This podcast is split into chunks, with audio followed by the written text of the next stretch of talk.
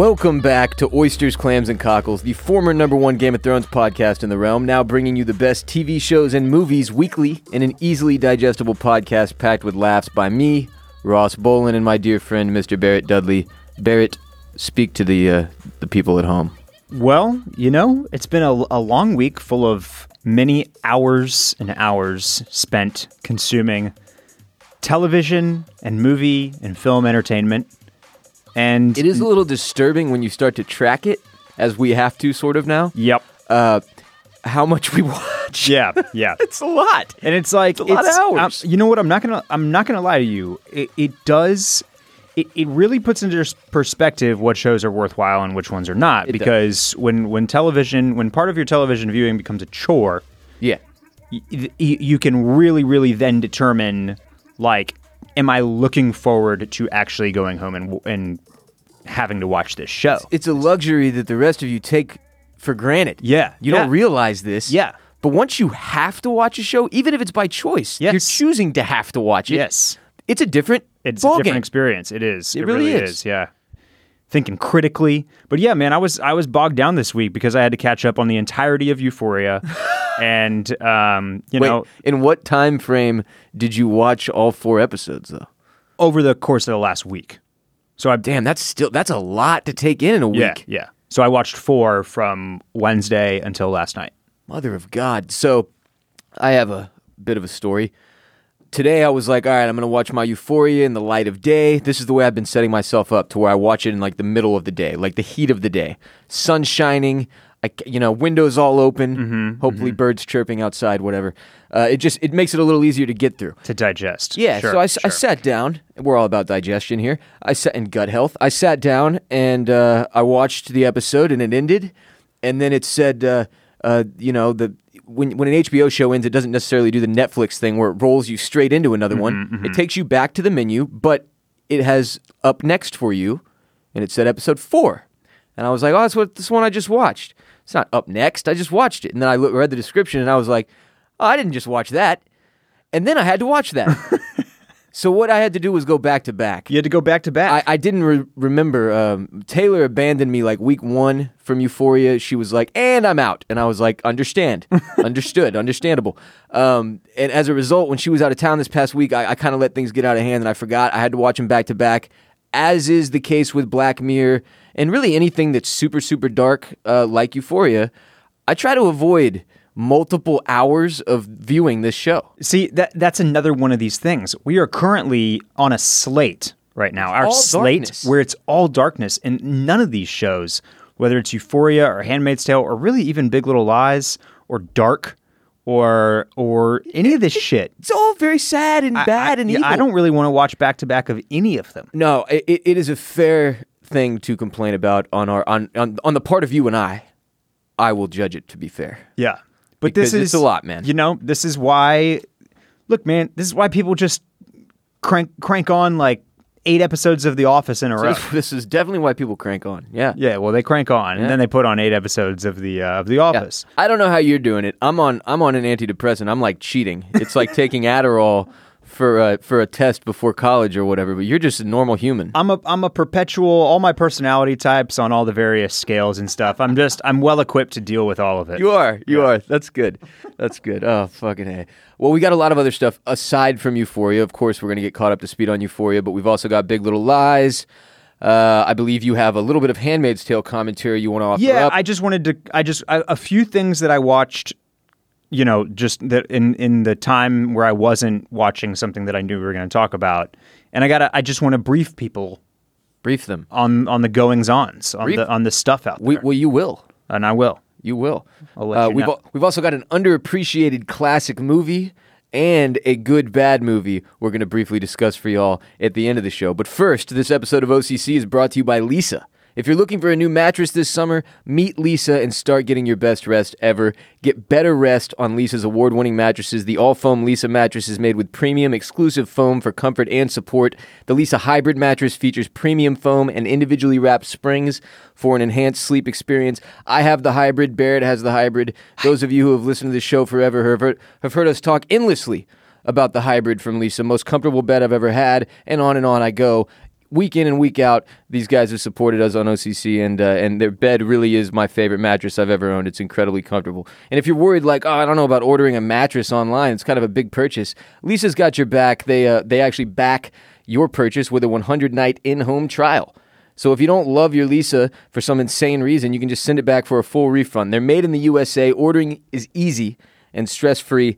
If this is something you've been putting off because you thought getting a new mattress was going to be a big pain in the ass, stop living that lie. Get your Lisa today. Order online. It's time, people. Let it me is, tell you it, what. It's it, time. For real, though, now is the time, because their sale that they're offering uh, to all in the Clam Fam right now is about to end.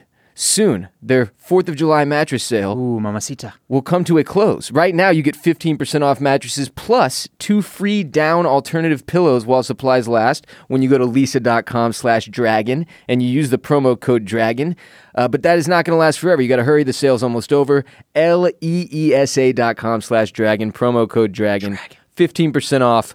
Plus two free pillows. What more could you want? And your purchase today helps a child dream for tomorrow, tonight, because uh, Lisa does all kinds of good in the community. One of the things they do is they donate one mattress for every ten sold, which is incredibly cool, so you can feel good about that too. Lisa.com slash dragon. Some news, Barrett, first off. Hey, yo. Aaron Paul put up an Instagram, I think a week or two ago, of him and uh, and uh, the man formerly known as, as Walter White, one Bryan Cranston, mm-hmm. uh, hanging, and people all flipped out. They were like, oh, God, the Breaking Bad movie, or the Breaking Bad spinoff, or whatever. They thought something else was going on. Yeah, yeah, yeah. yeah. It turns out, mezcal.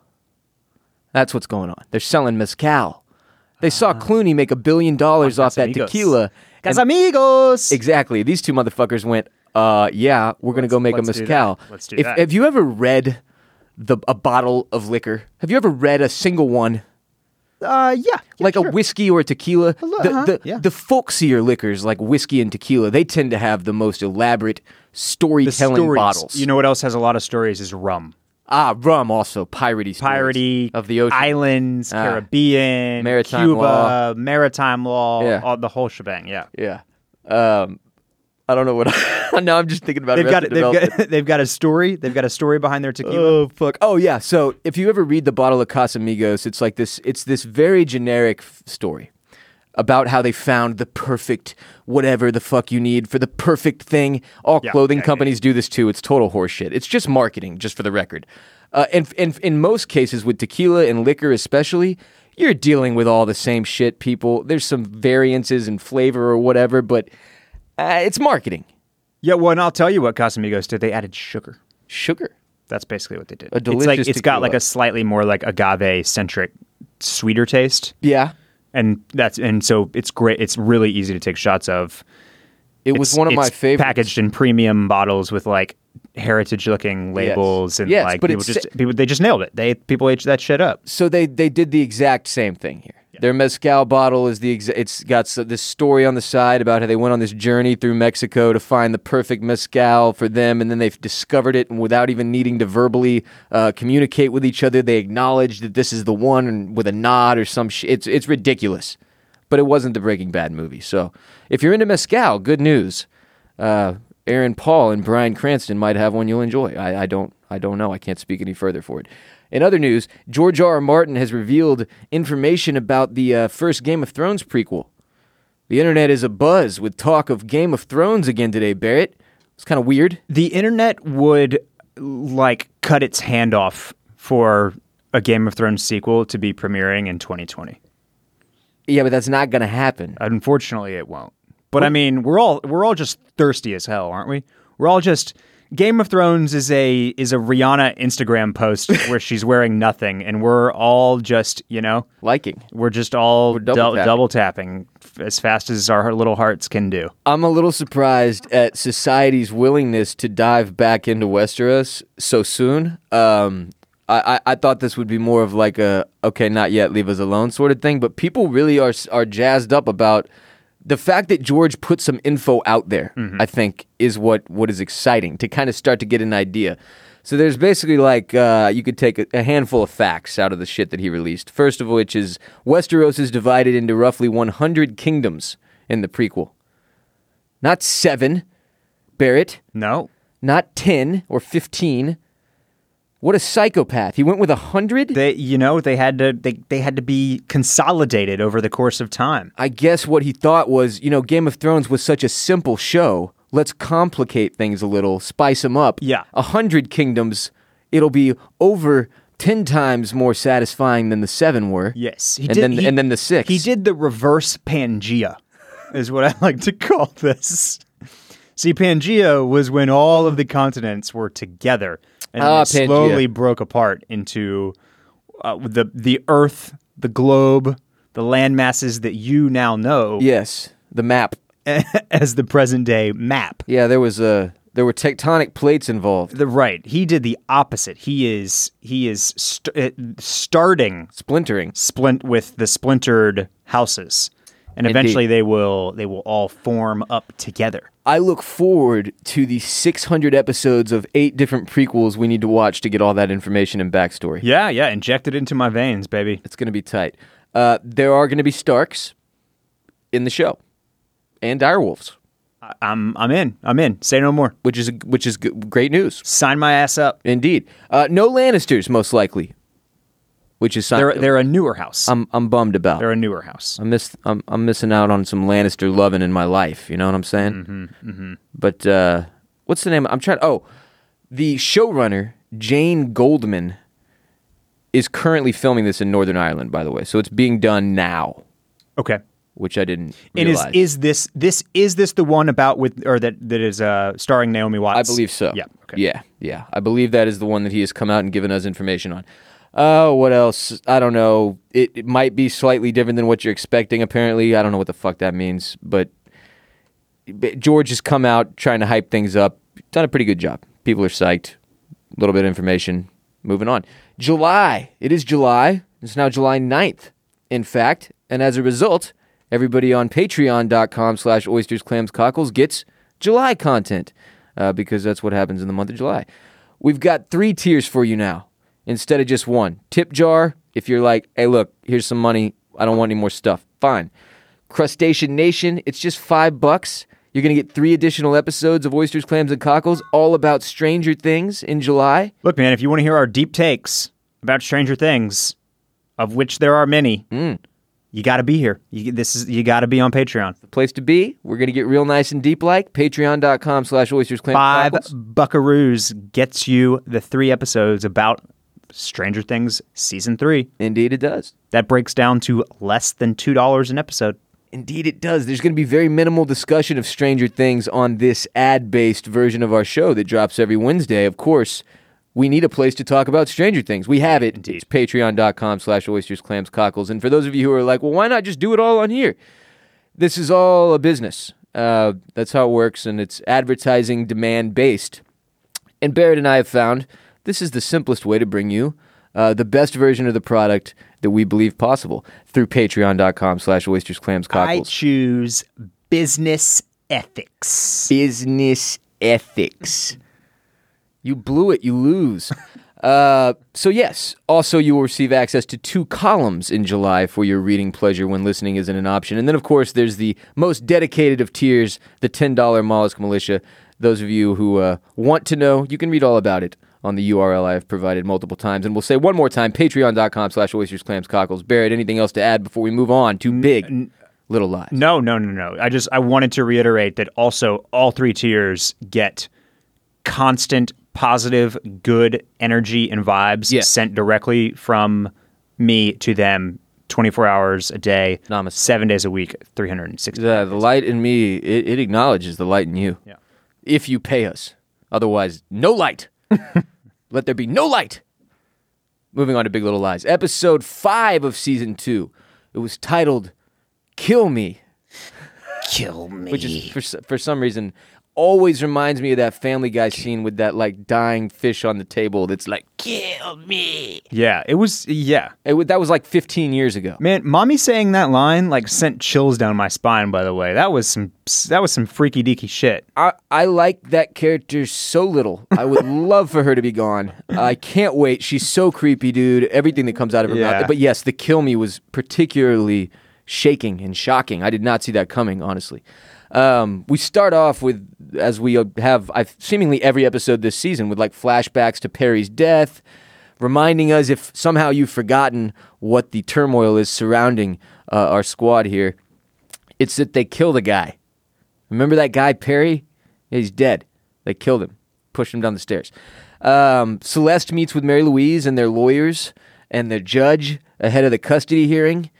And things go very strangely at first, with like Mary Louise insisting that Celeste isn't a bad person. It, she's sort of playing both sides of the room in, the, in there, it feels like. Like she's doing her little sociopathic thing. Yeah, yeah. She's just teeing it up. She's, you know. You think there's any truth to that?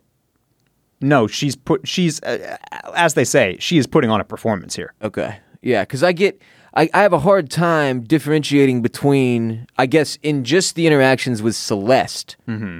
Mary Louise. Is there any genuine, you know, expression there, or is it just no? It's all a show. I think it's all a show. It's all about everything power she says and taking the is kids like away. is is contrived, and I mean, like all, like basically setting up something belittling or derogatory or deriding. Yeah. You know what I mean? Yes. Everything like, it, leads like, to something bad if it's yes, not that already. Exactly. By saying that she really believes in Celeste as a mother and that she is a good person and a good mother, it makes her like it makes her case that she wants to take the kids away. Like, oh, well, then there really must be something seriously wrong yeah, right now. Right. That's if, sick. You know what I mean? Like, she's just a real sicko. She drops a really good one on uh, Renata when she goes and visits her. Renata's having a very rough season. uh, Mary Louise visits her in her home for some tea and comments on the lack of furniture.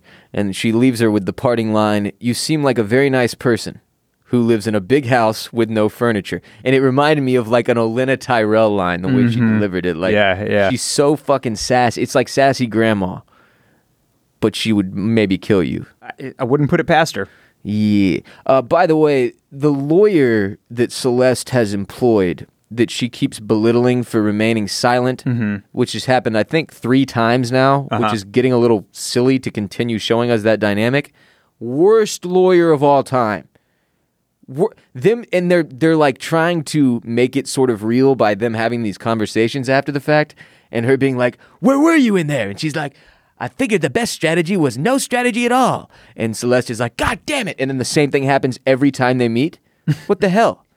Um, yeah. Uh, I mean, I think that we're supposed to kind of believe that the lawyer is being pragmatic and, you know. Celeste is over emotional and, or whatever. Yes, right. And and the, the lawyer's point that what Mary Louise is hunting for here are like big emotional overreactions yeah. like Celeste is probably a fair point.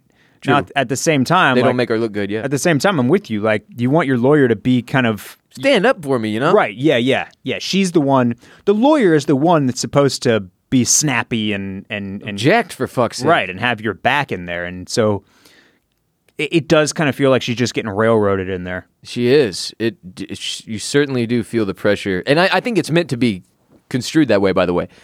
You're supposed to feel like Celeste would feel in that scene. So maybe we get an even a little more heavy-handed version of it because it's from her perspective or whatever. By the way, her lawyer is from The Night Of. I kept trying to think of, like, who, why have I seen her face? Where is she from? She's in The Night Of.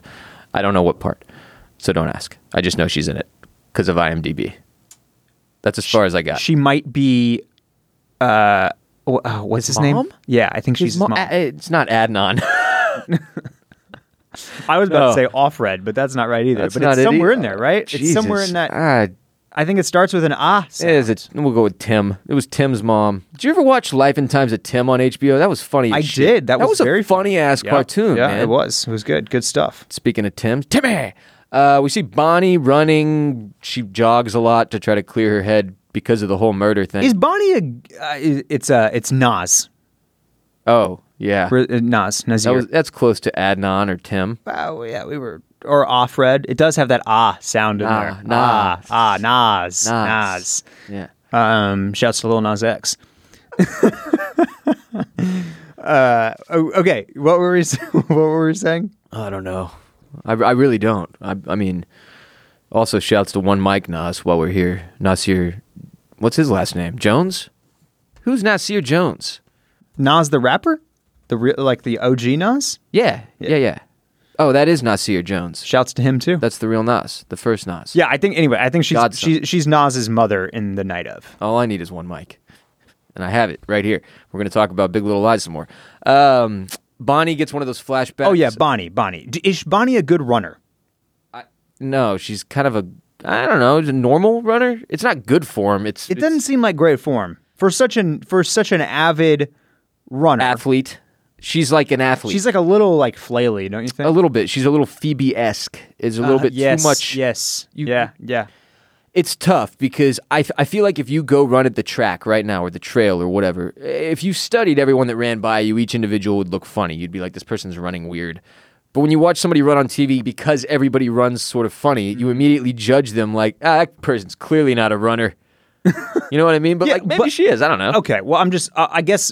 Compare and contrast here. She always looks very natural doing Pilates and the yoga. Indeed. And sorted, you know. Yeah, speaking of which, the the sleep apnea class uh, looks incredible. I'd love to be a part of this. If that exists in Austin in some way, shape, or form, I've been doing normal yoga. I thought that was the ticket. I had no idea sleep apnea yoga was so much fun and involved group singing and shit. I'm in on that cash cow. Oh, and then her mom's like, uh, her mom drops the kill me line on her. Kill me. Which is, again, it's the title of the episode. It is. Wow. Creative. What, what, what's, what, what is going on with her mom? What are we, what is the story that we are not being told yet? What, or why does this matter? What's, I guess. What's her mom's rage and like, what was her dad not protecting her from as a kid? What I, it, the hell is going yeah, on it with needs her to, mom? It needs to tie into something for us with uh, with her character, because right now we get it. Like, her mom was clearly, if not physically abusive, then verbally or like in very controlling type mm-hmm. of abusive mom, sort of power crazy mom. Yeah, yeah. And the dad, who clearly knows it was wrong and that she was abused as a child, or that her parent, you know, her parenting was mishandled. He feels bad about it, carries some guilt because of it, mm-hmm. but also says he protected her, that he was protecting her. And that's often how people in those kind of dynamics feel. The one parent who's not the abusive one doesn't know how to cope with what's happening and thinks they're protecting the child when perhaps they're obviously not mm-hmm. fully protecting the child, or they would remove the child from the situation. But yeah, we need all this stuff with Bonnie to tie back in and matter. Right now, it's just sort of floating off in space with her mom and her dad and her childhood and her past and the yoga shit and her lifestyle. And it's like, okay, we get it. She's torn up inside and battled as a result of having pushed that man down the stairs and agreeing to lie with her friends. What episode was this, by the way? Was this six? F- five? Six? Yeah. Well, five. five. Sorry. Only yeah. five. Okay. So we're yeah. halfway. Th- we're, we are officially halfway through that. Indeed. Hmm. Yeah. So there's plenty of time to make Bonnie's story matter, but right now it's a little confusing, and we keep getting her having these flashes of water, like she's like the drowning thing, like we, like she's going to drown, almost to the point that now people are pretty much accepting Bonnie's going to be dead by the end of this season because it's been so heavy-handed. Do you mean people on the interwebs? Yes, oh yes, I okay. mean people on online. That's the only people I'm familiar with. I don't I don't know anyone else uh, in the in the um, real world. No, I don't think so. I, I wholeheartedly disagree with that.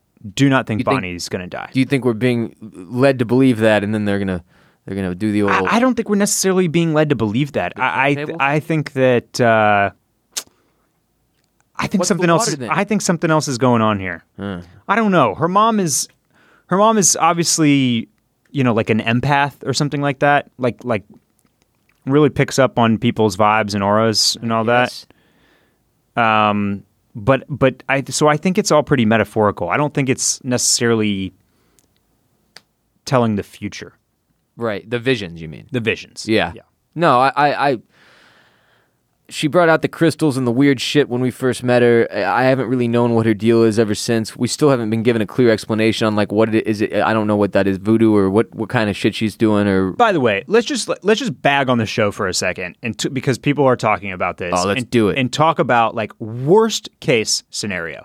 Worst case, some one of them goes in and confesses to what actually happened, or Renata, or or or uh, who's going to be under testimony, Renata. No, yeah. Celeste, Celeste at the at the uh, at the, court, at the hearing. child custody hearing, and they go into some, and you know she doesn't want to perjure herself, so she tells the truth. Right. So then it all comes out that her long abusive husband was beating the shit out of another woman and well, beating the shit out of her. Beat, too, okay, right? Yeah. Well, it, no, he's he's kicking. Isn't he kicking Jane, or is he kicking Celeste? I think he's kicking Celeste. Okay, it's right. just Celeste. Yeah. So you got five witnesses there that can all testify to this.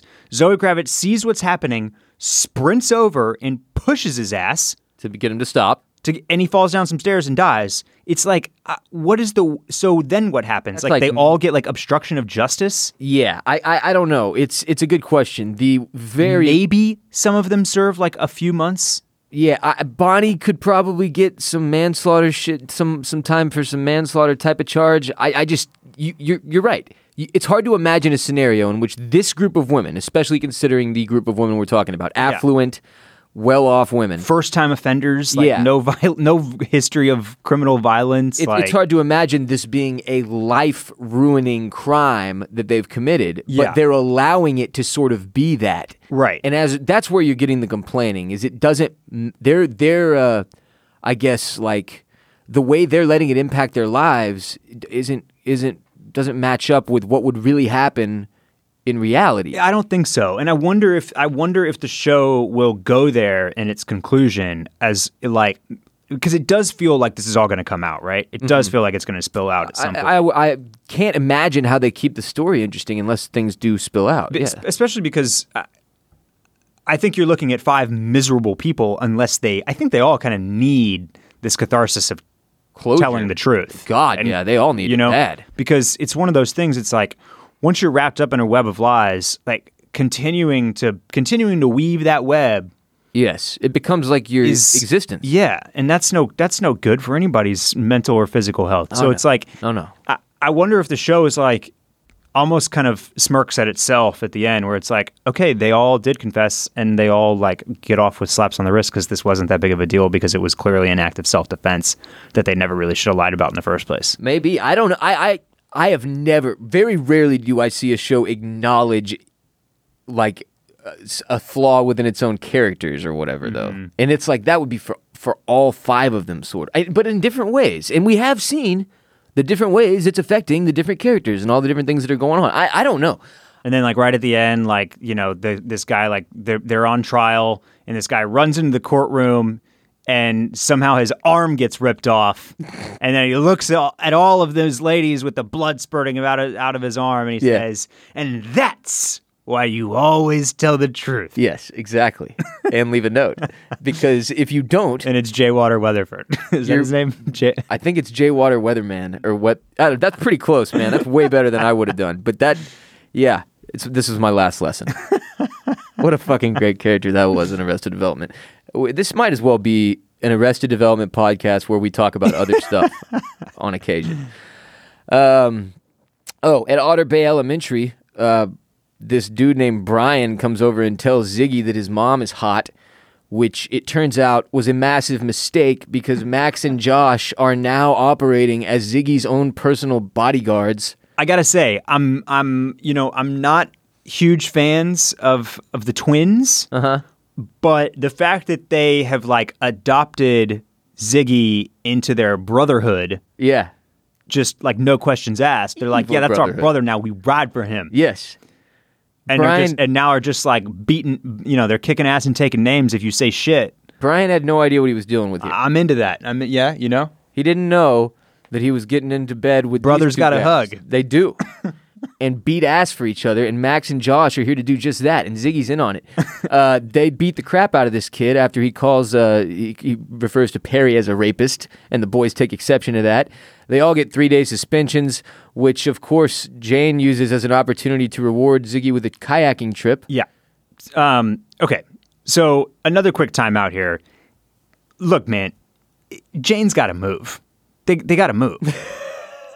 That's another. That's another like very, very. That's another piece of the show that okay. we can kind of nitpick if we want. Is that a prevalent the, complaint? No, it's my complaint. Oh, I, I was think watching it's a very fair one. I was watching this episode and like you got your kid in school with his two brothers who are the sons of the dad who raped you, and now like he just all got the murdered, o- and now all the other kids know about this, and, and, and like, like Ziggy's going to be the son, if if Ziggy stays, he's going to be the son of a rapist for as long as he remains in school with these kids. Yes, like. That this is life-altering stuff. It's no good for Ziggy. You got to get him out of there. You, you, you honestly, it is just straight up like bad parenting. And at honestly, this point, all these people should move, because I, Bonnie and her husband and Madeline's husband can't stand each other. No. Those two are going to kill each other at some point. Yes.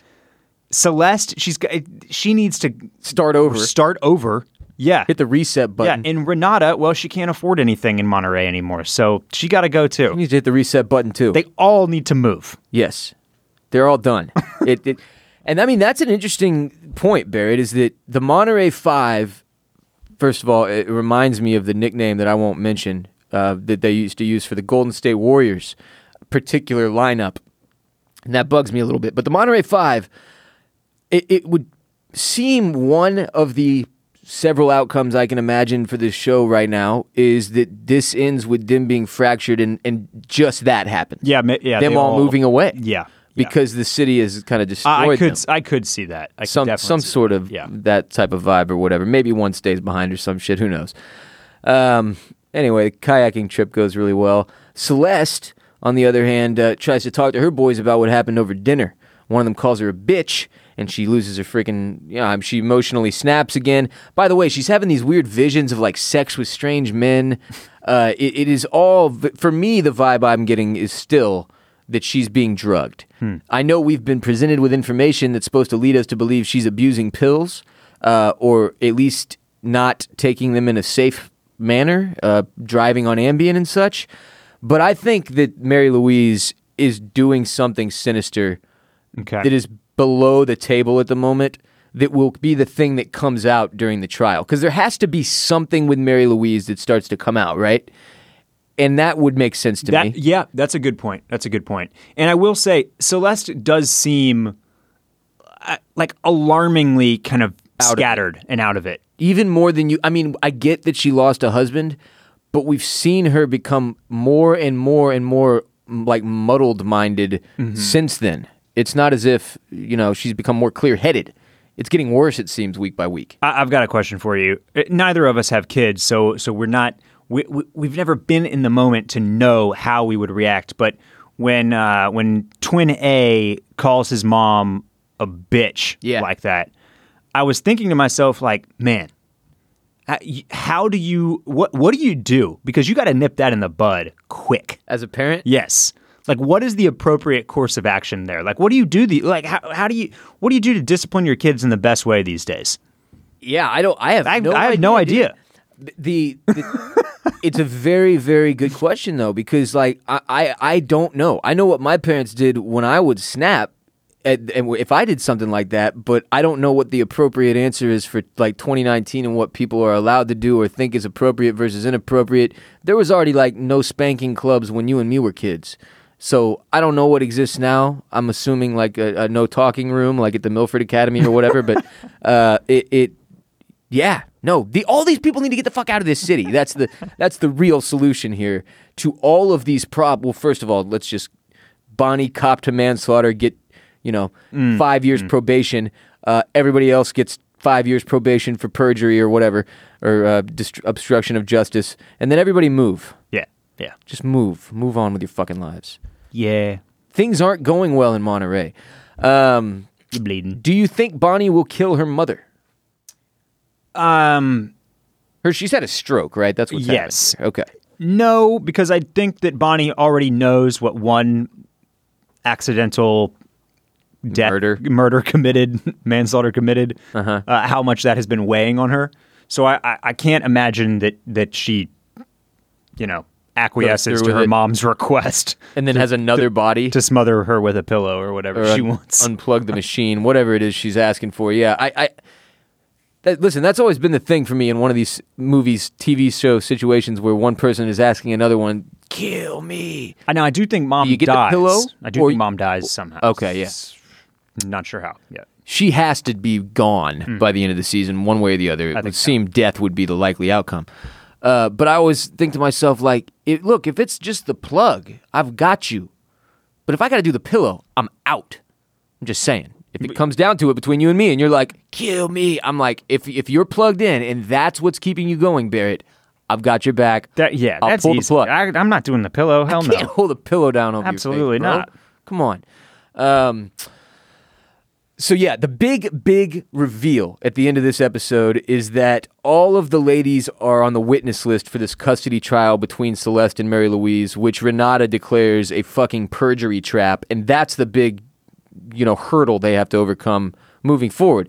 They clearly believe that the police are getting them on the stand with the intention of bringing up mm-hmm. the murder or yes. the death of Perry, and then using that to entrap them and then perhaps uh, get them on perjury and, and get Bonnie on whatever it is that they can get Bonnie on. So that is a huge looming issue. Uh, the other thing with the episode that the episode ends on, actually, it's the cliffhanger. Ed goes and meets up with Tori, who we la- we met Tori. She was talking about her boob job or whatever a mm-hmm. couple weeks back. And it looks like they're going to hook up or whatever, like at a bar. They're meeting up at like a hotel bar, like old school married affair style. And but then it's revealed that the guy that slept with his husband, his wife, is her husband. He's about to bone out. Okay. Yeah. Yeah. Well, but he's sitting in the bar. Yeah. Right? I think they want a little uh, cuckold. I think type they action? Like that shit. Okay.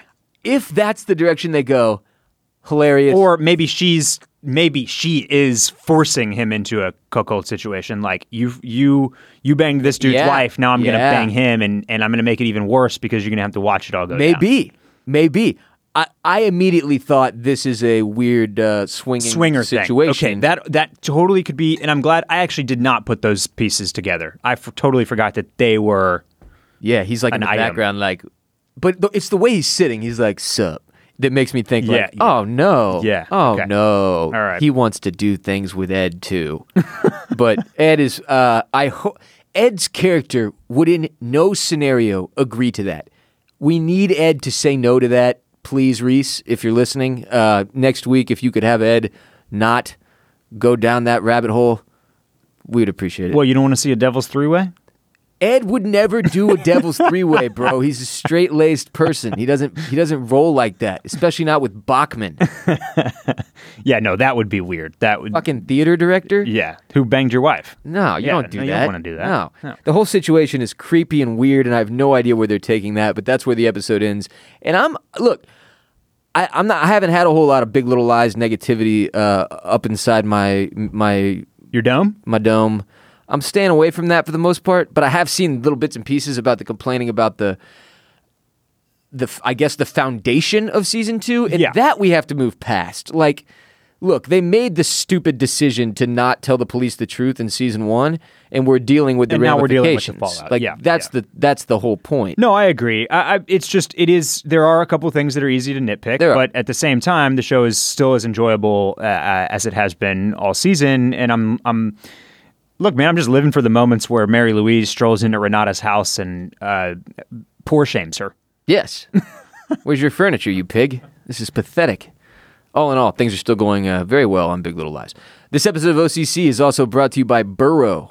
When you're looking for new furniture, there is a lot to consider, like how you're going to get it in the door or up the stairs, where it's going to fit, where inevitably you're going to have to move it when you move houses or apartments or whatever. But thanks to Burrow, you don't have to stress about any of that because they make simple, adaptable, easy-to-move furniture that can be assembled and disassembled in just a few minutes. Plus, it ships to your door fast and free. I have their original armchair with an ottoman in my living room. It is among the favorite seating options in my home, especially for my dogs, Bruce and Bella. I got to pick out all my own personalized features like the color beige with dark wood and low arms and the ottoman, and it's it's a very cool, very easy to use uh, website that Burrow's got for you at burrow dot com slash clams. Their sofas are awesome. They're naturally scratch and stain resistant fabric. It's very sturdy. They've got hardwood frames if you need them, soft non-toxic foam cushions. There's even a built-in U S B charger on this thing.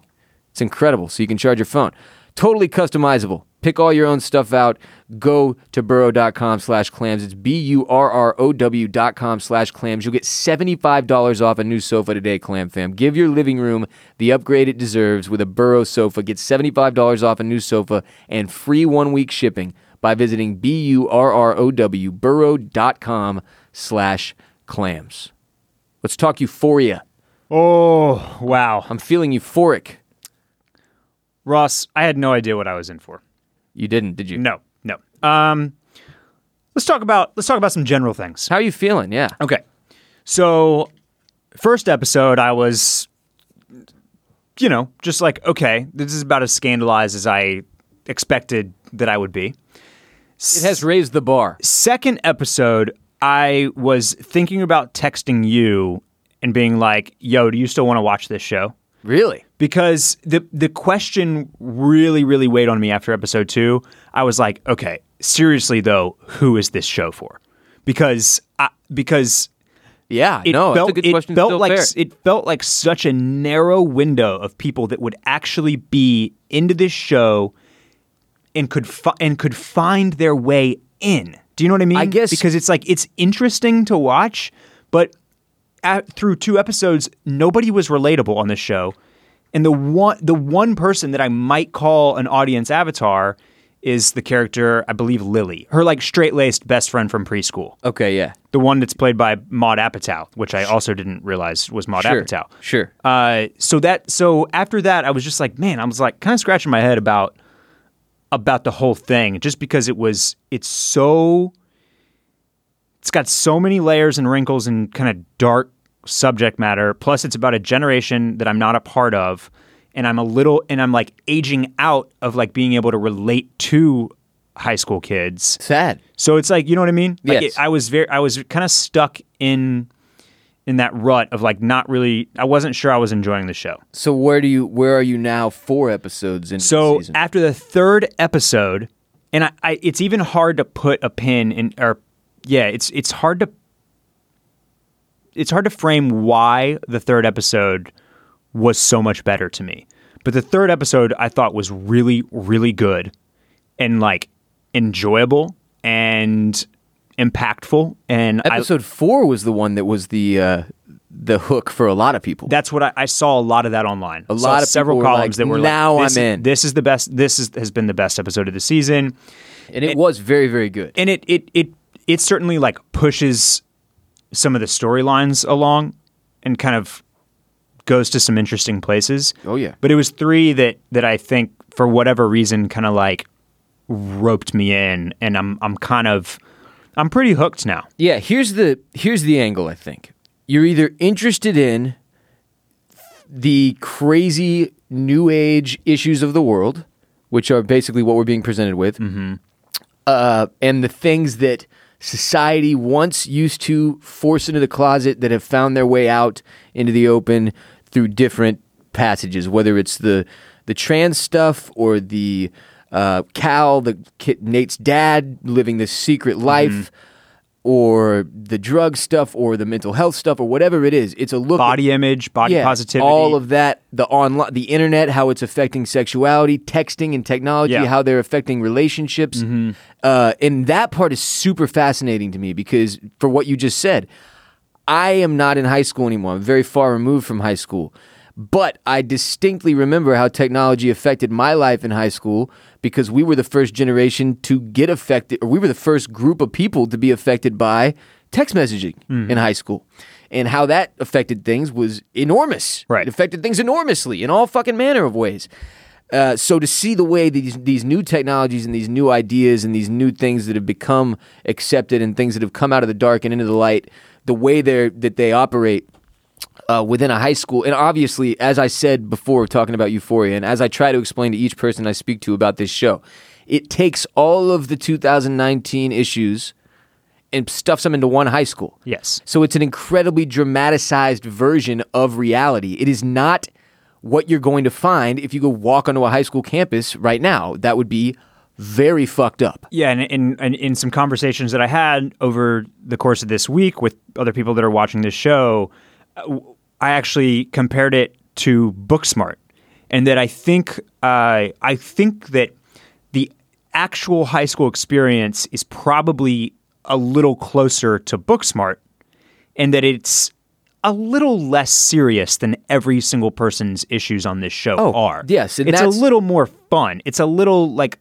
like less life and death. Yeah, like the more likely scenario is that your high school would have one of these characters, but everybody in everybody in high school is dealing with like a little bit of this. Sure, you know the the just the, not the most extreme, just not the most version. extreme possible versions of it. Um, Yeah. And, and so it's, it's sometimes that kind of like constant kind of like everybody is so fucked up nature of the show is a little tough. And like you said up front, like that's what makes this not digestible in, you know, back-to-back episodes. It is not essentially. A, it's not a binger. Um, but uh, th- there's also, th- there's a lot of stuff that is just really like, kind of like fun to see and fun to watch and fun to, to try to relate to. Uh, Fez might be the, mo- the is might be the most likable character on the entire show. Mac Miller? Mac Miller. And yeah. he is very, very, very representative of every single drug dealer that was at our high school. Yes. In they, an unbelievably they, accurate they, way. They nailed him. They nailed, dude, find me a character they haven't nailed, though. That's the thing. Each stereotype that comes forward, I'm like, yep, th- that he's the best drug dealer I've ever seen on television. That's so fucking realistic about, that's how drug dealers look, talk, act uh, a lot of the time. Every character that you that we're presented with, I'm like, holy shit. The, uh, my favorite though is the little kid that's Fez's boss. Uh, that's yeah, that's an. He's he's the most. He's the character that is the exception to the rule. Don't I just we declared. Think it's his little brother? Is it? You that's think? What I think. I don't know. I think they run they run the show together. He's a child, but his little but yeah, by his circumstance, yeah. which is basically that he's had to grown up because he's got a because his, his parents aren't around. Right. His mom is bedridden and. Terminally ill and right. dad is nowhere like that. He's basically he's a twelve year old that thinks he's twenty-two. He has to be a, he has to be a grown up. Yeah, and um, run drugs out of the refrigerator in a bodega. We also talked about the glamorization of some aspects of this show. Sure, and I, I'm I'm pretty firmly on the side that this show is not actually glamorizing drugs. And in fact, there's like a monologue from a voiceover from Rue.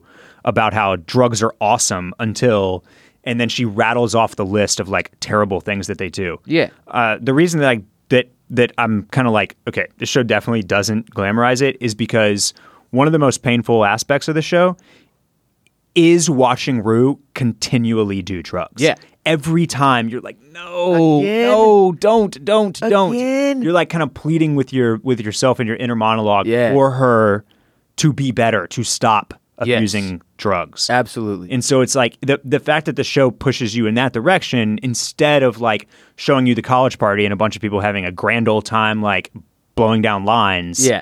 That's the difference here. Right. You know, like it is not we're we're not cheering for Rue to do drugs. We are cheering for her to get off of drugs. And let me give you we, you bring up an interesting the fraternity party aspect of this all that we get introduced to through uh whatever okay. McKay it, going to, his, to he's be, trying to become a pledge. He's trying to rush. That is the exact same issue we have. The, the, the things facing Euphoria that people are complaining about with how uh, you know dark and mixed up it is or whatever. That's the exact same thing that they have faced in the world of trying to present people with college through T V and movies for like uh, the ex- the entire existence of cameras, because you're you don't make the realistic version. You make the most amped up, hyped up. Electric version possible, right? And then when you see that on screen, you're like, "Well, that's not college. That's fucking. That's a rave. That's insane." Now, don't get me wrong. Crazy college parties happen, but again, these this is like a compacted microcosm of all college fraternity parties ever. They're they're usually not that ag- aggressive. Not everyone in the fraternity is that aggressive. Yeah, yeah, exactly. It's like a few guys or whatever, and the parties are big, but they're not all. Like, wow. They don't all look like that. No, and you don't feel like any hole on your body could be filled at any second. Like, that's not the way it works. And I get that that's the circumstance on some campuses and in some places things are different. But I'm just saying, it's it, it's an ex- extremely amped up version that we get presented with for the sake of entertainment, people. So take it for what it is. Yeah. Um, I really, really like the cat character. And then I think Hunter Schaefer as Jules is like an incredible rev- revelation on this show. It's I've she never, is magnetic to watch. Dude, and, you, you mentioned not being able to connect, or you mentioned not identifying with or like having anything in common with the characters through two episodes. And I'm so with you there. It's it's it's interesting, but through four, you're all. I mean, you have nothing in common with some of these characters. You find yourself. Absolutely rooting for, connected to, feeling yeah. for, yeah. and then understanding more, which I think is the real power of this show. Definitely. Is that by episode four, you're not looking at Jules as a trans girl, you're just looking at her. Yep. And that's the that's what we're working towards as a society. The show is sort of accomplishing that for me in a mini version uh, by giving me insights into these characters and, and their worlds and their issues and the things that they face. It's, I have been episode by episode more and more in love with what they're doing here. Yeah, I'm I'm I'm with you. Uh, there's a little they're doing like short little things after the episode called Euphoria Unfiltered. Yeah, I almost watched like, this most recent one and I didn't. It's just like interviews with the actors playing the characters and and you know with the questions taken out. They're right. basically just like giving their perspectives on how they approached their character, how they tackled like what this character was going through, how they related to right. re- related to it themselves, et cetera. And I definitely encourage you to watch the most recent one where Hunter Schaefer talks about it. One of the most interesting things she says is that is that she was drawn to the script because it basically like drops labels throughout. Right. And so even though we know that Jules is trans feminine, as yes. she says, they don't ever actually use that word. Like right. they don't ever, they, they don't really like, the question looms over Nate, you know, what like what's his, what's his where deal? Is he on the spectrum or what's whatever. Deal, yeah. But like they never like call him gay. So yeah. they, they buy like. Well, until she literally does. Until she, which is obviously for far more, which is for impact. It's for the reaction. For the reaction yeah. more than anything else. Yeah. But so it's, it, it has been really, really interesting to watch the show basically not touch the labels and just let you. Yeah. See the people kind of tackle what they're going through. I, I have found it to be, uh, like you used this word earlier, but like a revelation all around. Yeah. The the whole the honesty of it all is is like jarring to me. It's it is very hard to watch. I will give you that. This is not for everybody. It is it is most certainly not for everybody. Um, yeah, and if you bowed out after one or two, I, I don't blame you. No, yeah. I don't blame you at all. Like, I, I completely get it. I think, in fact, most of the people I know are bowing out as a result of being like, I can't handle this. The world is real enough for me. Fuck you guys. Yeah. I'm out. Which I understand, but I genuinely do think if it is something you can find yourself enjoying and that you can put yourself through it, that it, I think it helps. This is the type of show that is so culturally impactful that it can help people connect yeah. and understand each other better. And I mean, like one of the things that this episode started with, uh, we see Jules's backstory, mm-hmm. how uh, her mom put her in like a psychiatric psychiatric hospital uh, when she was a little kid, presumably to try to get her or him normal at the time, I guess. And I mean, it was that's heartbreaking because aside from having to watch Jules actually go through it on screen, which is awful, it's. Thinking about how many misunderstood people, gay, trans, depressed, bipolar, whatever, had to go through things like that over the course of human history and still do in many places. Like, that was the heartbreaking thing for me. So watching the show is tough as shit. Yeah, and especially because in those moments, they do not sugarcoat it. No. You, you get, like, the they full-on show you the people in the ward that really do have, like, severe mental health issues. That are sick. That yes, are, yeah. Very sick. And, uh... It, Yeah, they, they don't shy away from it in the dark moments, and they don't shy away from it in the just straight-up weird mo- moments nah. when we get uh, Baby Dick Guy, Jay Owen, right on our screens. I'm sitting there for t- ten minutes in my living room this afternoon. It's like two thirty p.m., all the windows open, like I said, sun shining in, and and I'm I'm I find myself wondering, what if the mailman arrives right now? To deliver the mail and sees me watching a fat man masturbate his tiny penis on screen. Well, how am I going to explain that this is an H B O show? Oh, it's uh, it's just that it's that new, sh- no, no, it's it's Euphoria. That new show. It's Euphoria. It's Euphoria. He's running down the street. I have one of those walk around mail guys that fucking be- they park like under a tree or whatever. uh, yeah, this it's it's look, it's a lot. It's a lot to take in. I understand that, but I just I'm Barrett's point. That he got two in was like, I'm thinking about pulling the ejector. And then he waited, like, give it a few, give it four, give it five, and see where you're at then before you uh, just bounce because you're uncomfortable. Because in the most most cases, that's what I'm finding is that people don't want to watch this because it makes them uncomfortable. I think so. And I think that's it's that combined with the fact that kind of like we we also mentioned earlier on the pod, like everything we're watching seems to have elements of of kind of darkness and despair attached yeah. to them in oh, yeah. some way, shape, or form. And so it's just like, this is not only a, a show that makes you uncomfortable, but is also just rife with with a lot more of that. It's a hashtag you know? bummer, Barrett. And so it's it if you don't want to add, if you just rather watch a couple more episodes of The Office, like I get it, dude. But, I get it too. Yeah, the world is a really fucking difficult place to survive without having to watch Euphoria. Uh, let's get through the most important part of the episode, I guess, um, bef- without diving yeah, into too many yeah. details. This thing kind of culminates in the carnival, mm-hmm. right? Where we know Jules is supposed to be meeting up with Tyler, this boy she's communicated with for weeks and weeks and fallen in love with, who is actually Nate Jacobs, the son of the man she had sex with in episode one in a motel.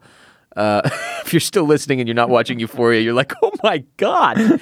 Uh, it's totally chaos. Um, he, by the way, that dad, Cal, is there working the chili stand at the the carnival. C B Jacobs and Co. is the name of the company. Is Barrett, I was confused. Is it a chili company, or does he just crush the chili cook-off every year? No, he just crushes year? the chili cook-off every year. Got it. Okay. Yeah. What'd you think about Cal's character? Um...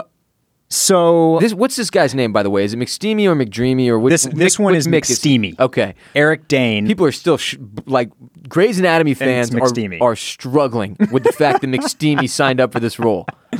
Um, he he is he's been really good. Honestly, his character is is compelling and scary. And, Dude, the scariest part about it for me is being able to think back to my childhood and think of parents that reminded me of him, mm-hmm. sort of. You know what I mean? I like just irrationally angry parents where you were like, what the fuck is this person's deal? Yeah. But you're a little kid, so you don't understand that like everyone's life is a living hell and they're all dealing with all these issues. And then in this guy's case, his sexuality has become a monster. He's yeah. he's not in control of uh, his life. He, when I, I was pleased in a show filled with darkness, I, that when he does approach Jules, that he go the way they do that, yeah, because I was worried that that was going to be like another scary moment and he's going to threaten her and there's going to be like more physical abuse and et cetera, well, and et cetera. That's kind of what you expect based on what we've seen from his son, right? And it, and instead he it just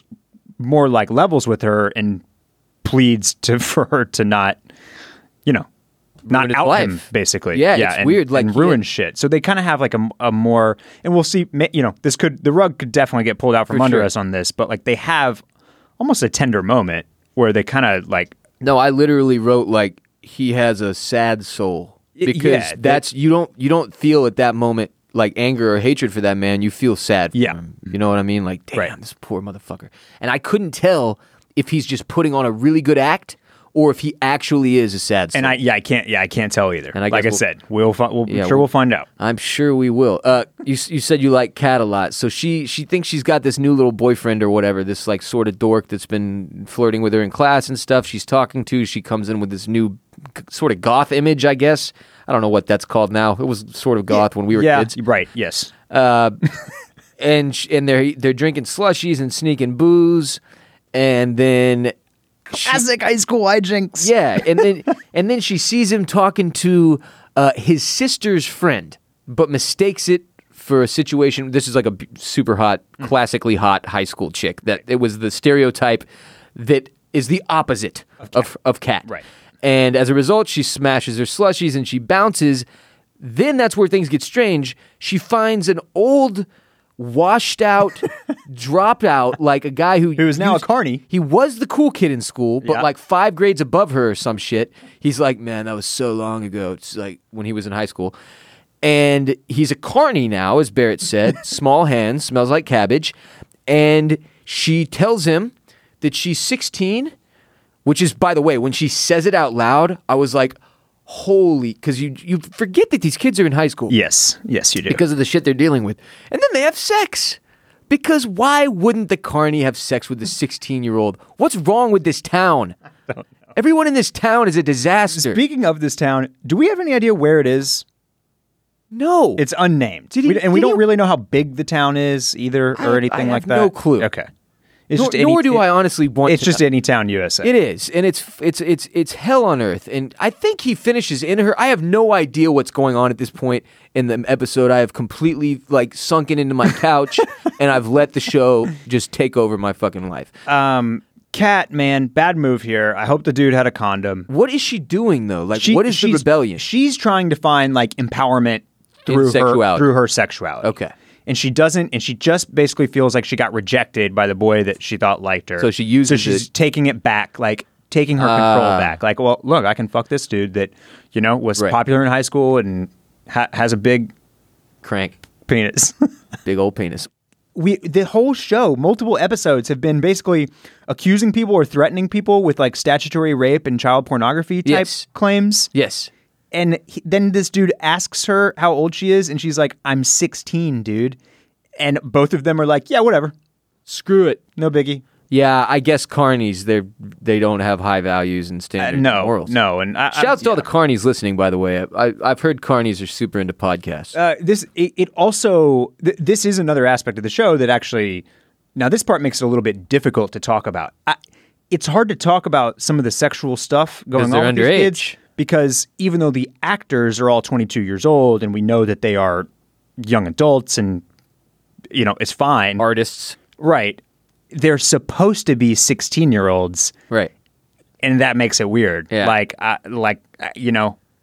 Well, that's why I'm not uncomfortable saying, like, if one of the characters is hot, because they're over eighteen years old. Yes. They're not children. They're right. playing children, right. but they're not children. Um, and, and, and no, fuck, come on, man. Like, if you had to pick ten of the main characters in this show and line them up for a group of random citizens and say, how old are these people? Not very many of them would say high school. Well, they definitely wouldn't say sixteen. No, I mean these these are, they, but that's always how it is in T V and yeah, movies. Of course, by the way, of course, you got older people playing younger people, people helping people. Uh, God, Kat, what do you? Yeah, I guess that makes sense though. So her character is all about her finding her identity, but also like sort of exploring her sexuality and the power that comes with it, and the internet and all of the mess uh, that is the sexual world. Well, poor guy, man, poor kid. What the girl? She can't wait. She should have waited for him to come back and, and bitched him out. Ask a question, and then maybe. He would have straightened the whole thing out. She would have been like, "Oh, I'm so sorry. Let's continue having these uh, lovely conversations, these lovely conversations, and these booze-filled smoothies." Yes, that would have been pleasant. A pleasant rest of the evening, Barrett. I'm not sure why she couldn't go that direction. Um, you mentioned, oh, we had this very intense moment where Jules tells Rue about Cal, right? Mm-hmm. About Nate's father that she slept with, that she, that, oh my God, Cal is the motel guy that she has told Rue about. And Rue is like, I don't believe you. That's Nate's dad. Holy shit, no way. So she goes over there and basically sets him up for an awkward moment to prove to Rue what's going on. And from there, the episode spirals and it's like every moment just sort of gets more and more tense. Mm-hmm. And there was probably six or seven different times when I was like, somebody's going to die, somebody's going to die, somebody's going to die. And then nobody ever died. Yeah. Which was nice. That was a positive. I loved, like you said, that Cal and and uh, Jules' little thing ended with some positivity. I thought we were going to get the exact same sort of angle with Nate and Jules. Uh, that was very, they really jerked us around there, all over the place. Yeah, uh, so I, the, at, at the very first, you know, uh, instance of them kind of like meeting on the app, I huh. was a little bit incredulous. But then they really like, they really make you believe. Well, so I so I, I, I had, was always under the impression that he was just doing the long con, like doing all of the hardcore. It was just he's that much of a psycho. I was always under the impression that he was just conning her. Oh, okay. But then when we have the meeting, they jerk it back and forth yes. so many times where you're like, oh, shit, wait, does he actually love her? Oh, shit, no, he is a monster. Yeah. Wait, does he like her? Wait. What is this so, guy's sexuality? So was the, like, it's it's very so, confusing. So he knew it was her the whole time. Yes, he was. Is that, is that because he he, wa- he has seen the tape or the C D yeah. of his dad and her having sex? Right, but but how did she not? I guess he used fake pictures or something like that, or didn't include his face, or his face is definitely not in any of the ones that we saw. Yeah, out of the fifty but somehow we he got knew shown. It was her. He knew it was her because he went into his dad's office, as he's been doing since he was a child, breaking into his drawer and yep. watching the videos he yes. records. He found the one of Jules, stole it, which we then see Cal discover at the end of the episode. Oh my God. Wait, so we okay, that's what happened? I thought yeah. he I thought he counted them all up and was like, "Oh, I'm yep, good. They're all here." Nope. So he's he goes home and he goes into his locked office, presumably to watch the Jules video because he's just had this like what ended up being sort of a sweet moment with or, her. Or to check that it's there? Or to check that it's there. I don't know. Either way, it doesn't really matter. I think my impression was he was going to watch it to, okay. like, then crank or whatever. But he can't find it, and then he starts to realize, like, put the pieces together in his head that it's possible that his boy could have taken it or watched it or whatever. I, I'm not sure where they're going to take it from there. Okay. But that was the impression I got, that he was going home to watch it, then couldn't find it. So that's how Tyler found out, or Nate. He watched the video. He's been planning this. But how did he know it was her on the app? That I don't know. That's what that's what I'm trying to figure out. Maybe how did he, how did he know he had the right person on right. the app? That it was her, but maybe she didn't he, know it was him on the other side. Maybe he didn't know for an extended period of time that it actually was her. Maybe he had several lines out in the water I mean, I th- as he was I th- trying I th- to catfish. I think maybe the nude selfies that she sent had her face in them. I, I, well, I think she they did. Okay. The ones that so, Rue was taking for her. Yeah. Yeah. So what I'm thinking is maybe that... But that was weeks into them talking, too. Yes, but so I'm thinking that maybe, like, her profile on this app, like, has facial her photos. Face. And then that... And he either used fake ones or didn't include his face. Right. Well, it could be a little bit of both, too. We don't know. Yeah. I, I mean, but like like she says at the end, when, when she doesn't really tell Rue what happened, she just says he didn't look he didn't like look his like picture. His, that's, yeah, that's true. And yep, yep. I guess in a way that is that, that could is, be what it yep. was. She, yeah. that he was using other photos to make himself seem to be somebody else. That whole thing in the park, man, was that ends in like, don't try to ruin my life and I won't have to ruin yours. And then she calls him the F word just like his daddy or whatever. I can't believe he didn't kill her. So he, so his whole his plan all along, it was to long con her into blackmail, into blackmail, to protect his family, basically, to yes. protect his dad and his family. Yes, that's what he doesn't. Yeah, which is an interesting angle on the whole thing too, yeah. because it just sort of makes it. You're like, oh, that actually does make a little bit of sense. Because I thought he was just trying to trap the poor trans girl and kill her. Like that was his whole thing.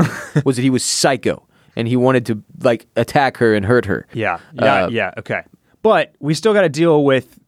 Now, he did actually have a bunch of other dick pics on his phone. Yeah. So we don't know what that's about yet. No. That wasn't one he's dick. Got some itch- he's got some issues. Something's going on. Or, or I don't want to say issues. issues. I well, don't want to say... You know what I mean. Yes. He's He is confused about his sexuality yes. at the moment. There is something going on with dude, or a lot of things going on with dude based yeah. on what we've seen with his dad and him. And uh, it's it's probably going to take several thousand dollars worth of therapy to straighten out somewhere down the line, Barrett. It's going to take a lot because it's, it's, a, it's a lot happening. It's, yeah.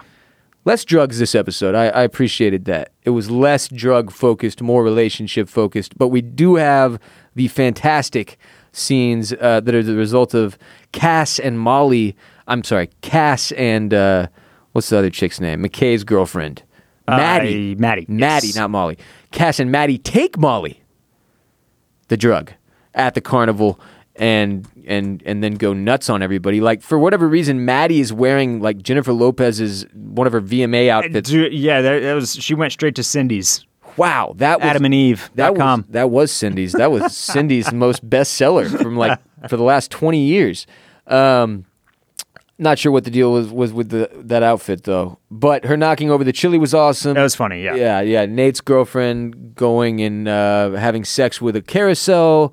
To completion in front of a crowd was was fantastic. I love how there are at least ten occurrences in each episode of this show that would literally ruin your entire life and you would have to move away to recover, and yet no one ever seems to care. No, I mean, I think this one's definitely going to come back for her. Oh, you think like so? Like she like her deal is like she can't she cannot escape the quote-unquote slut label, yeah. basically. Okay. And now she's done another thing that's basically going to like cement her reputation. Ah, uh, yeah, that's unfortunate. Yeah, that is unfortunate. Drugs, kids, yeah. they have consequences. What else? The soundtrack on this fucking show is next level, and the and the way it's shot. Doesn't it just feel like you're being taken to another world? That's what I like about like. Yeah, and I think that I certainly think that that's on purpose, and it even kind of. Circles into yeah, uh, not knowing or, or where we plays are. Plays into not knowing where we are. Yeah, yeah, yeah. Absolutely. Well, I'm I'm loving it. I'm thoroughly enjoying it. I I was not uh, emotionally prepared to watch back to back episodes, admittedly, but still very. Now much you're all here. Cut up. Now you got to just you know stay on stay on the pace. Jesus. Stay on the pace. Yeah, one one a week every week. That's those are the rules. It's plenty. Barrett, I was in the car to transition to it to our next topic here. I was in the car with uh, with Taylor, my wife. the other day, and w- Chicago's "If You Leave Me Now" came on the radio, which is is an easy listening classic. Okay. And the only reason I know it's an easy listening classic, and the only reason I know this song, is because it reminds me of one thing and one thing only every time I hear it, and that's the movie uh, Three Kings, and specifically the squad rolling in Saddam's Benz's to go steal his gold in that movie. And I know you probably don't know the song I'm talking about, but it what it brought back for me was the movie Three Kings. I was like, why the fuck does nobody ever talk about Three Kings? Do you remember Three Kings? I do. Um, I, now, I cannot tell you much other than I know the three actors in it, which I want to get to in a minute. Yeah. And then Kuwait and gold. Yes. The word Kuwait is said so many times. And I remember as a child being like, Kuwait. Kuwait. Sounds important. Yeah, cool. Sounds tight. All Kuwait right. does sound tight. I mean, Kuwait. It's just like a cool city. And there was gold name. There, yeah. Yeah, uh, it's a very underrated... You need a gold. I want the gold. An underappreciated movie of our day. I would argue that it does not get the love or the respect that it deserves. It boasts an all-star cast, of which you just mentioned. Uh, I'm assuming the three actors you're referring to are George Clooney, Mark Wahlberg, and Ice Cube. That's correct. And I was trying to think, because we had, we actually had a fun conversation about who should play the Bill Murray role in Space Jam two. Yeah. Uh, by, by the way, I think my I'm locking in my answer here. I think it's Bill Hader. I think Bill Hader makes okay. sense. Okay. Although I, I, although Ryan Reynolds is I think would also be funny. Bill Hader has been in a movie with LeBron before. Yes. I feel like he has a leg up. Yeah, I yeah. think so. Yeah. Um. It anyway. I was trying to think about casting this movie today. If you're going to remake Three Kings, okay. who would you get to fill the various roles? I didn't get very far. I think I think the only one that I've got. Uh, placed is I think Ludacris takes Ice Cube's role. Can't you just bump Wahlberg up to Clooney's role, plug Ludacris in for Ice Cube, and then get the new who's Wahlberg? No, now? I think no Wahlberg is because Wahlberg isn't. Nah, he's not Clooney enough. No, okay. You need somebody a little more Rico Suave. Aspire to be better, Barrett. Aspire to be better every day. Get up. Fucking that guy on Instagram, Wahlberg on Instagram. If you need inspiration to go work out, that's what he's for. Basically, same with The Rock, is from what I understand. I yes. don't follow either of them. I follow but I know, both but I know that The Rock is just like, you know, in the gym eight hours a day. It's four thirty in the morning. Here I am. Yeah, he's a freak. Uh, the other people in this movie though: Jamie Kennedy, Cliff Curtis, and then Spike Jonze, the director. Ah. Spike Jonze plays Conrad Vig, one of the what I would argue is the fourth king in the movie. The movie's called Three Kings, and it stars Clooney, Wahlberg, and Ice Cube. But there's a fourth guy in their squad who, for whatever reason, is underappreciated. His name is Conrad Vig, and he's Spike Jonze, ah. uh, which I had no idea that's who that was all these years until I was doing my research this morning. It was written, direct and, written and directed excuse me, by David O. Russell from a story by John Ridley. The, the synopsis is that in the aftermath of the Persian Gulf War, which uh, for those of you younger than Barrett and I, just think like two or three Middle East wars ago. And that's where we were at. Uh, four soldiers set out to steal gold that was stolen from Kuwait, but they discover people who desperately need their help. It's a cool story. Uh, it's these three guys who see a, a, an opportunity to hit a lick and get a bunch of gold. And then in the end, they're confronted with what's more important, money or people, basically. Mm. That's it. That's the movie. But it's awesome. It's one of my favorites. I don't know why people don't acknowledge it, talk about it, or watch it ever. Uh, it seemingly is never on television. It's not like one of the ones we get every fourth of July or some shit or or during around Memorial Day. Like, I never see Three Kings, and I don't know why. It did really well. It did. It was a forty-eight million dollars budget. It did one hundred seven million dollars in the box office. Okay, all right. It's got a seven point one on I M D B. That's not bad. ninety-four percent on Rotten Tomatoes. Holy shit. Wow. What's going on? Wow. Put some respect on Three Kings. It successfully blends elements of action, drama, and comedy into a thoughtful, exciting movie on the Gulf War. Add it to your queue, people. That's Add a great, great description. Credit that reviewer, if you would. Uh, it's just the critics' consensus on Rotten wow. Tomatoes. How about that? Yeah. The critics' consensus, I agree with it. Yeah. Where, did you look into where this movie is available? Is it available to stream anywhere, or do you just have to rent it on iTunes? I think you just have to rent it. I, I would be shocked if it was on Netflix or anything like that. Uh, David O. Russell is a is a director that I really, really like. Um, I had multiple people tweet at me that this was his worst film. And I was like... Oh, it's definitely not his worst film. Oh, the, if you want to go, go, go. Uh, let's see, which one of these is? Oh, he did The Fighter, and oh yeah, go read about a film uh, called Accidental Love, which is by far and away his worst film. It had like all sorts of issues in production, got like rebooted and restarted, and then like recast like eighteen different times, and eventually, I think he like tried to disassociate with it and like detach his name from it. Oh no, he's still credited. Nine percent on Rotten Tomatoes, if you're curious. Ooh, yeah, Three Kings definitely. Definitely, definitely, definitely not his worst. Okay, I didn't film. realize he did all these movies. The Fighter, Silver Linings Playbook, American Hustle. American Joy. Hustle, I loved American Hustle. It was it's great. Been, I, I saw some stuff recently that it was like hadn't aged well or like shouldn't have been nominated for Oscars, yada, what? yada. But I, I, I really enjoyed that movie. Damn, that's some hating shit right there. Yeah. Going back. But how about that run? The Fighter, Silver Linings Playbook, American Hustle. That was a nice, that's a nice little run I right there. I finally watched Silver Linings Playbook a couple months back. Very good movie. Emotionally wrenching, but mm. very, very good movie. Uh, but yeah, Three Kings. I highly recommend it. Barrett, you let's need a get, rewatch. Okay, you need you know a refresher. Here's, here's who's Mark Wahlberg, because Mark Wahlberg also was a former rapper. So let's let's, Mark. let's get M G K. Let's get uh, Machine Gun, Machine Gun Kelly. Kelly in there for the Mark Wahlberg role. And he's been acting. He's in that. He's in that movie on the Netflix about. Um, On the Netflix? On the Netflix about Motley Crue. What's it called? The he was Grit, in that? The oh Grime. My. He's Tommy Lee. Oh my God, that was Machine Gun Kelly. Yeah. I watched that entire movie and never put the pieces together. Yeah. What is wrong with me? Yeah. That is... And I kept being like, he looks so familiar. It's the Tommy Lee actor. So we'll get him. Wow. We'll get, we'll get him uh, as the uh, as that role. As, as Mark Wahlberg. Mark. All right, that's need, fine. And then we need a guy who is... Who's like a pretty big deal, but not like icon status yet. We okay. need a we need a Rico Suave actor to. Yeah, we need pre legendary icon status Clooney. Yeah, but yeah. like still big deal, still a big deal actor. Right. I, I don't know who that would be. Yeah, I'm trying. It's probably he's probably busy in a superhero franchise. That's yeah. Unfortunately, that's uh. that's probably accurate. Yeah. Yeah. I always felt I would like. The Machine Gun Kelly aspect, because it'd be like the pinky and the brain scenario. Like Wahlberg is shorter and squattier and jacked, uh, yeah. and uh, Machine Gun Kelly is like the stretch. He's more like pinky, you know. Yes, yes. Pinky in the brain. Everybody needs a pinky in the brain friend. That's... Whether you're the pinky or the brain, you got to have one or the other. And that's all the the Three Kings talk I can provide today. What about uh, what about this other film that we wanted to talk about? SWAT. Oh, SWAT. You mean one of our favorite good bad movies of all time? Yeah, it's a shame that we did not mention it last week because it's it's uh, it's up there on the on the bad good scale. Yeah, it's just it's such a it's such a typical action movie that it almost like doesn't qualify. Yeah, but, but it then, does. But then with the lines, it's, our favorite being that's where it takes it next yes. level. Barrett yeah. is SWAT has some of the worst lines for any movie we've e- I've ever seen. The villain in it, uh, who is.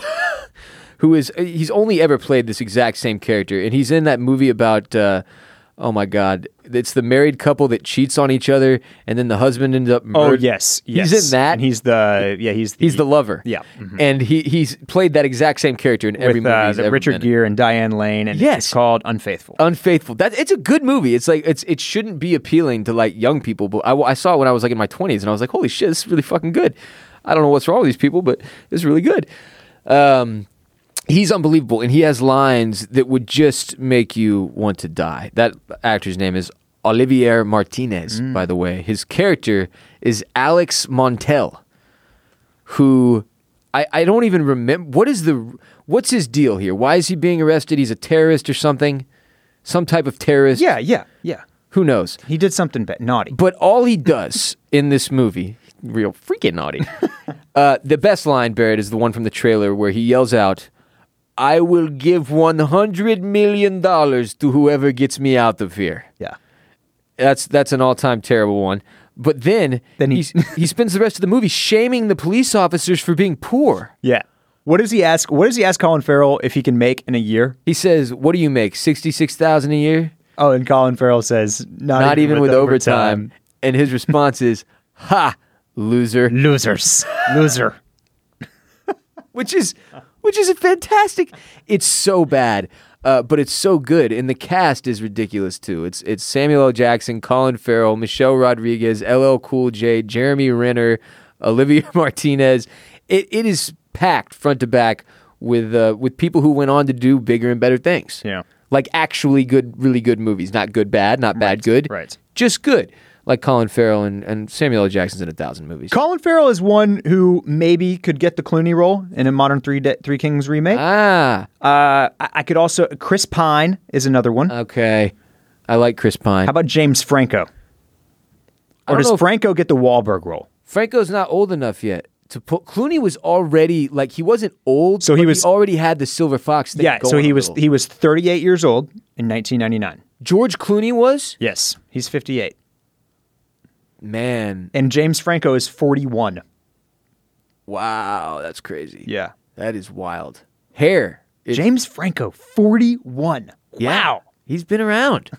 Think about it. They've been making those stoner movies for a really long time. Yeah. Him and Seth. Dude, that guy's aging pretty well. forty-one I heard, uh, years old. I heard Seth Rogen say, this was like a really sad moment for me. It's some, I guess every interview he probably does, people are like, so you still smoke weed all the time? And it's like, Jesus Christ, get leave me alone. It's fucking legal now. And uh, he said he doesn't smoke as much anymore because he's old now and he needs to be able to focus or something like that. And I was like, fuck! Because I always thought, like, if this dude can smoke weed every day and write super bad and shit, certainly I'll be fine. But now I don't know if that's the case. Oscar Isaac. That's another good one for the Clooney role. Because he's on. He's definitely going to be kind of like a... He's going to be around for a long time. Oscar Isaac is... Oh, yeah, I like him a lot from uh, Ex Machina. Ex Machina, Star Wars. Star Wars movies. Hell of a pilot. Triple Frontier, not the best. I haven't watched it. I want to, though. It... isn't worth, if we're talking about the issue that we're facing yeah, yeah. today, mm-hmm. this is one you need to just let it go, Barrett. You have to let it go. Ba- Do no. you not think it's right up my alley, This though? One's for you. It's probably for you. You should probably watch it. It, it. Look, it's just those four guys going around yeah, doing yeah, shit. Doing and, stuff. And yeah, I mean, it's no SWAT. It's no SWAT. But it's good. Ha! Loser. I'd like to get Machine Gun Kelly in a remake of SWAT. What's wrong with you? You can't, you can't you can't just work M G K in every movie you feel fit. Machine Gun Kelly is the new uh, new mascot for this podcast. Oh man, this episode of O C C is also brought to you by Hims. sixty-six percent of men lose their hair by age thirty-five, which is an enormous problem. And the thing is, once you start to notice that problem, it's usually too late. The solution is our sponsor, for hims dot com, a one-stop shop for hair loss, skincare, and sexual wellness for men. Hims connects you with real doctors and medical-grade solutions to treat hair loss, well-known generic equivalents to name-brand prescriptions to help you keep your hair are what you will be prescribed. No waiting room, no awkward in-person doctor visits. Uh, you save hours and a ton of money by going to for hims dot com. So easy. You just answer a few quick questions. It literally just takes a few minutes. Doctor will review and can prescribe you what's necessary. And not only that, you don't even have to go to the pharmacy. The pharmacy is hell. The products are shipped directly to your door. So order now, Clam Fam. You get a trial month of Hims for just five dollars today, right now, while supplies last. If you're having any issues in any of those areas, hair loss, skincare, sexual wellness, for hims dot com, they can help you out. All you have to do is go to forhims.com slash dragon. That's F-O-R-H-I-M-S dot com slash dragon. forhims.com slash dragon. And you will get a trial month of Hims for just five dollars today, right now, while supplies last. See website for full details and safety information. Barrett, I believe we're spent. We are spent. We're spent. I'm we, throwing in the towel. We've talked about enough. We will catch up on the other stuff we're watching next week, where I will regale you with tales of uh, yeah. the, the, you know, just the in, inane B S that's going on on Handmaid's Tale. Oh, good. And the other lame, lame movie that I watched on Netflix next oh, next week. So you sound gotta... more excited. I'll, I'll give you something exciting. We're gonna we're gonna get caught up on Dark next week. Yeah, we'll we'll add Dark back to the list next week. Indeed, I got to indeed. a point. Here's an admission. I got to a point two episodes into season two of Dark where uh, I had been like watching it at night, smoking a little before. And I had to admit to myself, Ross, you stupid fuck. You A, you cannot watch this show high. Uh, and then B, you need to start the season over so that you f- can figure out what's going on. I did that, and now I have a grip after last night on this, on where I'm at in the series. So how many episodes have you watched now? Three. Three, okay. All right. And but I've rewatched the first two gotcha. after gotcha. watching the third t- as well to try to help, because it's it is it is probably the most confusing show I've ever watched, because you have to be able to remember who the old who, and young yeah. versions of each yes. fucking character are, and that is difficult unless you're staring at a diagram. So That being said, if you're struggling in that regard, I really do recommend a rewatch. It helps things to click into place a lot on Dark in particular, more than most other shows I've watched, because it's very well written and very well shot and done and acted, and uh, I'm loving the second season. I think that they've, at least through the three I've gotten through, it's been smooth sailing. I've been, obviously everyone's been like, where the hell is this show going to go from here? Uh, so much they can do with it. And so far, I've been pleased. So come back next week on Wednesday for Dark, as well as a shitty movie Barrett watched on Netflix, a depressing update on The Handmaid's Tale. Yeah, yeah. Look, p- people love to hear the hate, you know? They really do. They do. Haters haters pay the bills, Barrett. Uh, also, Big Little Lies, of course, and Euphoria, as always. Right? Yeah, yeah, yeah. There's just one each for those. Mm-hmm. That's a quick hitter. Barrett's not pleased. We're dedicating Barrett to way too many hours of television. But that will do it for today's episode of O C C. Huge thanks to our sponsors again for supporting the show. Make sure you support our sponsors to support us. And if for some reason you don't need the great ex- greatest products known to man, which are brought to you by the sponsors of Oysters, Clams, and Cockles, then you can support us directly by going to patreon.com slash oysters, clams, cockles. Check out the July offering. Become a part of one of the three tiers and uh, enjoy some extra ad-free O C C. Ad-free. I like to shop at the duty-free shop. Barrett's I like cracking. to stop. I like to stop at the duty-free shop. That's what is this? Are you singing me a jingle? That's from uh, Seinfeld. For the love of God. Do it. Support O C C. Go to patreon.com slash oysters, clams, cockles. Follow us on social media. Instagram at oysters, clams, cockles. Twitter at clams and cockles. Facebook.com slash oysters, clams, cockles. You can follow me, Ross Bolen, on Twitter, Instagram, and Snapchat at W R Bolen. You can also listen to me on the Ross Bolen podcast, available all the same places O C C is available, where we talk about comedy and mental health and pirates and animals and dinosaurs and substance abuse and whatever the fuck else I feel like talking about that day. Barrett, where can you be followed and heard more from? Check me at Barrett Dudley on Twitter and Instagram. And then you can listen to me on on my podcast, Club Cool, found wherever you're listening to this one. Mm. And uh, be sure to check out the latest episode where we focus on the fashion. Fashion. That's, uh, that's a Curb Your Enthusiasm reference. It is. There. Yeah. Yeah. So. Love a good Curb reference. When is Curb coming back, by At the way? At Club Cool Pod on Instagram if you want to see what uh, what the show's all about and what we talk about on a weekly basis. I feel like they've been we mix shoot, it up. shooting the next season of Curb for six years. Boy, we need some Curb, don't we? We need to lighten this load up. Bring back the Curb. Also, Patreon episode coming soon. We're talking Stranger Things episodes one through three. So uh, look out for that if you're in the Mollusk Militia or the, cl- the what, what was the other one? Crustacean Nation. Crustacean Nation. Yes, yes, of course. And that is it. We are out. Adios, muchachos.